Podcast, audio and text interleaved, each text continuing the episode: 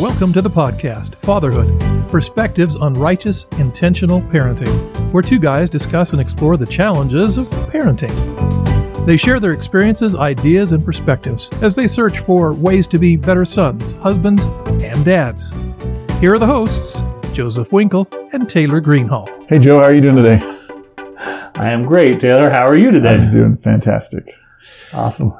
Looking forward to talking to you today. Um, I wanted to talk about something that it's an it's an article that I read probably ten years ago. I was introduced to it, and um, I was reminded of it when there was this story in the news, and I think we'll talk about it a little bit. And you, I know you had posted about it on Facebook, but um, of some violence breaking out in schools, right in, in Louisiana. Louisiana, Yeah.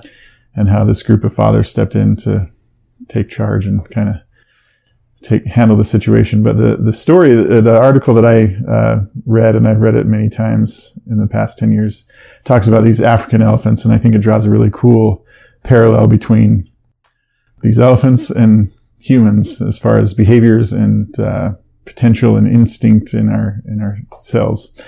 But the story goes that there was this preserve, this wildlife preserve in South Africa that was making efforts to uh, increase the population of these African elephants that were in, at the time were endangered. And uh, their efforts were working so well that they were actually running out of space and resources for all of these elephants to I guess roam freely or, or have the space that they needed. But um, so they needed a solution to kind of thin the herd. And so they decided that there were other uh, preserves throughout Africa that had space to to handle these elephants. So they decided that they were going to airlift some of these elephants from South Africa to these other preserves.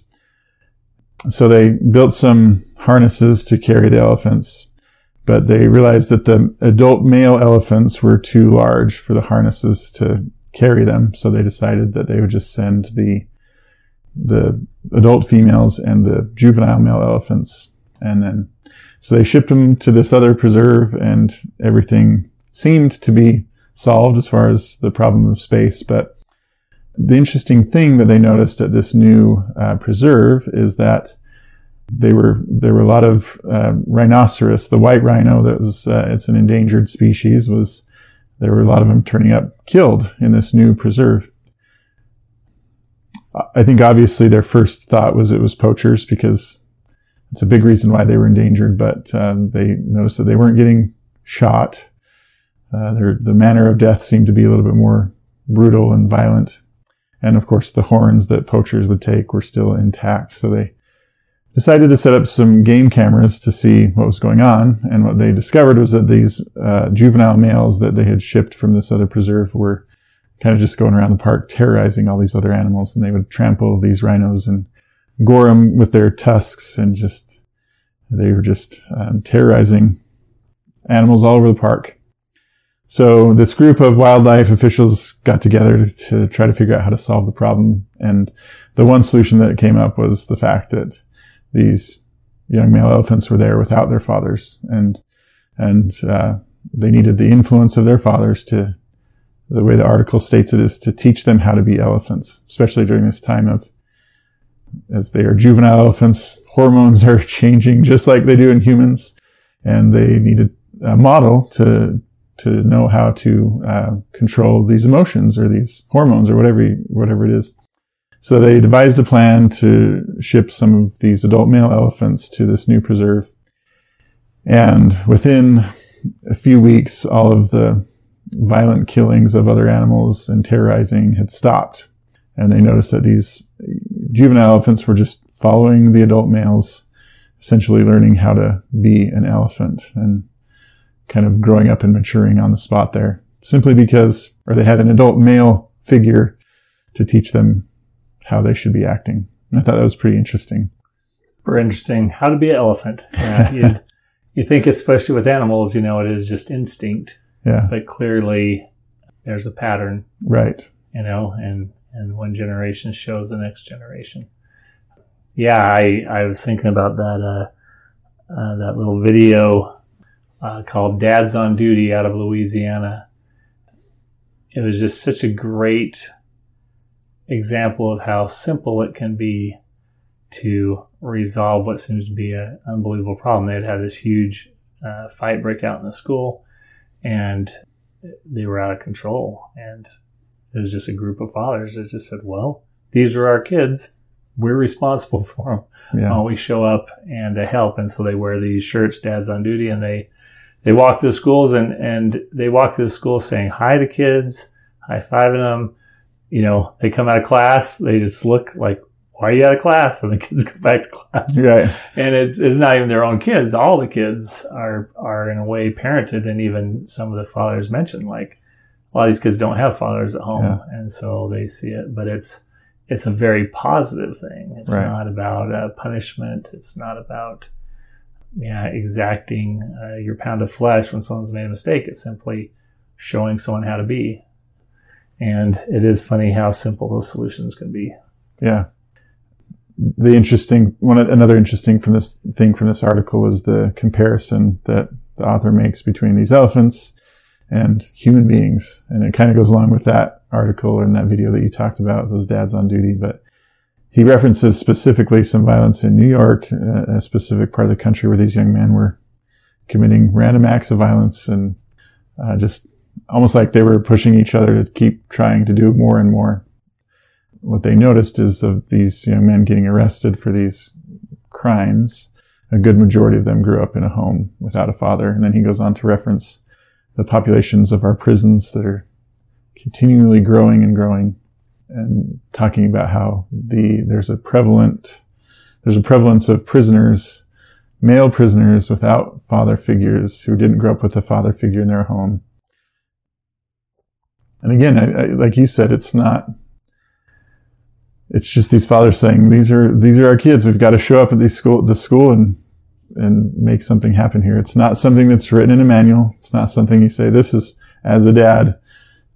This is how you keep kids from being violent, or this is how you teach them how to act in a mature way. And for me, that's comforting because sometimes that, oftentimes, I look at things my kids are struggling with, and I say, "Man, I need to know exactly what I need to do to make this problem go away or help them resolve this issue. But I love, uh, this may sound silly, but I love the comparison to these animals because to me it tells me that instinctively I have the ability to be the father that my kids need to learn these things, to learn how to respect other people, to learn how to treat other people. And I think that's true of everybody. We potentially, everybody has the, the um, instinct to be a great parent. Now, obviously, there's influences that can change our path, but reinforces for me the fact that, okay, I don't need to figure everything out for my kids to be successful, but I do need to, I do need to be there. I do need to be present in their life. And, and I need to act in a way that if they are watching me and observing me, then I want them to imitate that behavior. Well, I, I, I think they do. I think it's our nature, right? To learn through imitation. You think about how a child learns to do anything. And uh, that's uh, something I've thought about a lot in my life that doesn't matter how loud you speak, your example always speaks louder than mm-hmm. your words. Yeah. And so, independent of what you're saying, your kids are going to see what you're doing, and consciously or unconsciously, they will follow suit. In fact, I've often thought that there's no way to really change the way you were parented until you learn a better way. Right. In other words, you, it doesn't matter how unhappy you are with what your parents did until you learn something different. You are bound to repeat that cycle. So if, Right. if your dad was a yeller and you think, oh, I'll never yell at my kids. Well, if, if you don't find someone who shows you how to parent without yelling in the times of crisis, you'll default to what you know. And so it, it really is about uh, learning a better way, but not knowing everything. Um, I think that's, you know, a good thing for us to take as fathers is to, to not think you can't be a good father if you don't know everything. You just need to do what you do know well. And I think we can see a lot of examples of that in life. And also, I think it's a good time to bring up the point that, you know, more and more people grow up, grow up in fatherless homes now across uh, all, all different, um, groups of people. Uh, less fathers in the homes means less, uh, people being raised without fathers, but does it have to be their father? Absolutely not. Right. And I think of a, a good, uh, close family member who, who, a young man who grew up with a father that had a lot of struggles, all kinds of struggles. And, you know, in, in his life, his grandfather became more of a father figure. And oftentimes it can be an uncle, a family friend, uh, who, who kind of shows a little bit of right. that way of how to be a good man and that goes a long way. Just having somebody yeah. to to show the way. Yeah, I'll add to that. I think um, you know, not being a psychologist or anything like that, but like you said, we live in a world where not only is is it happening more where children are raised in broken homes, but in some cases it's uh, it's glorified or glamorized by the media you know, there's shows about being a teen parent and it, these are idols that kids look to and say, man, look at this person. They're famous. They have their own TV show. And my fear is that we have, you know, we have children being raised in these families. They don't know where they're supposed to be looking. So where are they going to find that? Is it Hollywood? Is it their friend? Is it, uh, someone else who maybe grew up in the same situation. And uh, it does scare me. We've talked about my career being an educator, and it's not 100%. I don't know everything about every student at the schools, but I do know some kids, and I know you get an insight a little bit to their homes and their home life situation. And it seems that there's a pattern of kids not not even just getting in trouble, but even um, not caring about school, not caring about doing well in school. And I think on top of teaching our children how they should be and how they should act, we also set some expectations for them on how they behave and how they how they treat important things like education and relationships with other people. So it's not I, I would say it's not only showing them but setting the expectation and knowing, hey, this is what dad expects of me. But like you said, I think it's important. I think there are valuable uh, male role models you know, obviously being sensitive to different family dynamics and situations. I remember seeing my grandfather step in a lot with my aunt who spent a good portion of her time raising her children as a single mom. Mm. And it was kind of interesting. I didn't appreciate it or understand it as much as a little kid, but now as I think about it, it was my grandfather's instinct to say, Hey, and it's not that their dad was a bad guy. He wasn't. He was just far away and he, they spent some time living with him as well, and he taught them some pretty amazing values. But when they were with my aunt, my grandpa stepped in and just, you know, I don't know if he even really thought about it, and just, but he just thought these boys need a, a, a positive adult role model in their life, and and he was it, and, and he did a great job. So it's fun to see. Well, and, and I think that's the the idea here again, and also not you don't have to be the father and you don't have to know how to be a father. I think that's the yeah. point of you just have to know how to be a good man and set an example. Um, I actually think about the story you told about the zip line at the cabin, yeah. right? We've talked about this ourselves because it was such a unique situation and how, uh, of course, you were, you just, what you felt bad about is they didn't get to stay at the cabin that weekend. And of course that it was kind of traumatic. Right. And yet, as we talked through it, what came out is, well, what did they learn though? Yeah. Well, they learned how to be calm in an emergency because you were very calm. And your wife was Johnny on the spot. She, she, uh, quickly organized things and, and got in the car and, uh, and you're heading, uh, to the hospital. And then, and then what the great, the greatest lesson? Well, let's pray, you know, let's, let's find yeah. that peace. And so again, it's not about saying, well, I, I'm an expert on fatherhood and yeah. I'm going to always say, I mean, our kids are always learning from us and, and just being there and being an example, often being an example of, I mean, I've made, I make plenty of mistakes as a father. It's a constant process of mistake making. But when I do recognize I've made a mistake, one thing I always make sure I do is apologize. I take time to sit down with my child and look them in the eye and yeah. and and say what I did was wrong and I apologize and I hope you'll forgive me. So even in my mistakes, my kids are learning about how to to do what's right, how to fix a mistake. And, uh, and then the same can go in, in marriage, you know, how you and your wife resolve things. Does it always have to be done behind closed doors or can kids see you work through issues? Um, again, it's, it's about being there and having an example to follow. Yeah. To add on to that, I often make the mistake of thinking that my kids need to see me being the perfect father. And so when I'm not perfect, which just like you said, in your case, it happens quite often. I often get disappointed. Thankfully, my wife teaches me it's not the mistakes that my kids are going to focus on. It's the fact that when I do make a mistake, I try to learn from it. I make amends with my children if it's necessary, and then I move forward. And that's, I think that's the pattern that's valuable because I think in the future, if my, you know, when my kids are grown and they come to me and they're in the early stages of marriage or having children and they say, dad, I need to, I'm, I'm not, I'm not a perfect husband. I'm not a perfect father. I would say, I'm not, no one's holding you to that unfair standard of perfection. Yet we, I often do that to myself. Of course. But there's value in our kids seeing, you don't have to be perfect, but you do have to try to be better. And hopefully I show that to them. And I think the other thing of value that I hope, uh, is the mes- one of the messages that I hoped to portray in this is I, have had some experience in my career working with families with uh, children with specific unique healthcare needs. And uh, many times, and it was actually in this setting that I first first heard about this article. Uh, we had a guest speaker from Washington D.C., the National Fatherhood Committee, or some something like that, who introduced us. He was teaching us about the importance of having a father figure or positive adult uh, role models.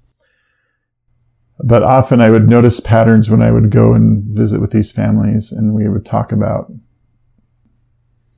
you know, the environment or, or of, of raising a child and cultivating skills like communication and things like that. And, and many times I would see both fathers say, Oh, raising the kids, that's mom's job, so I'm going to take off.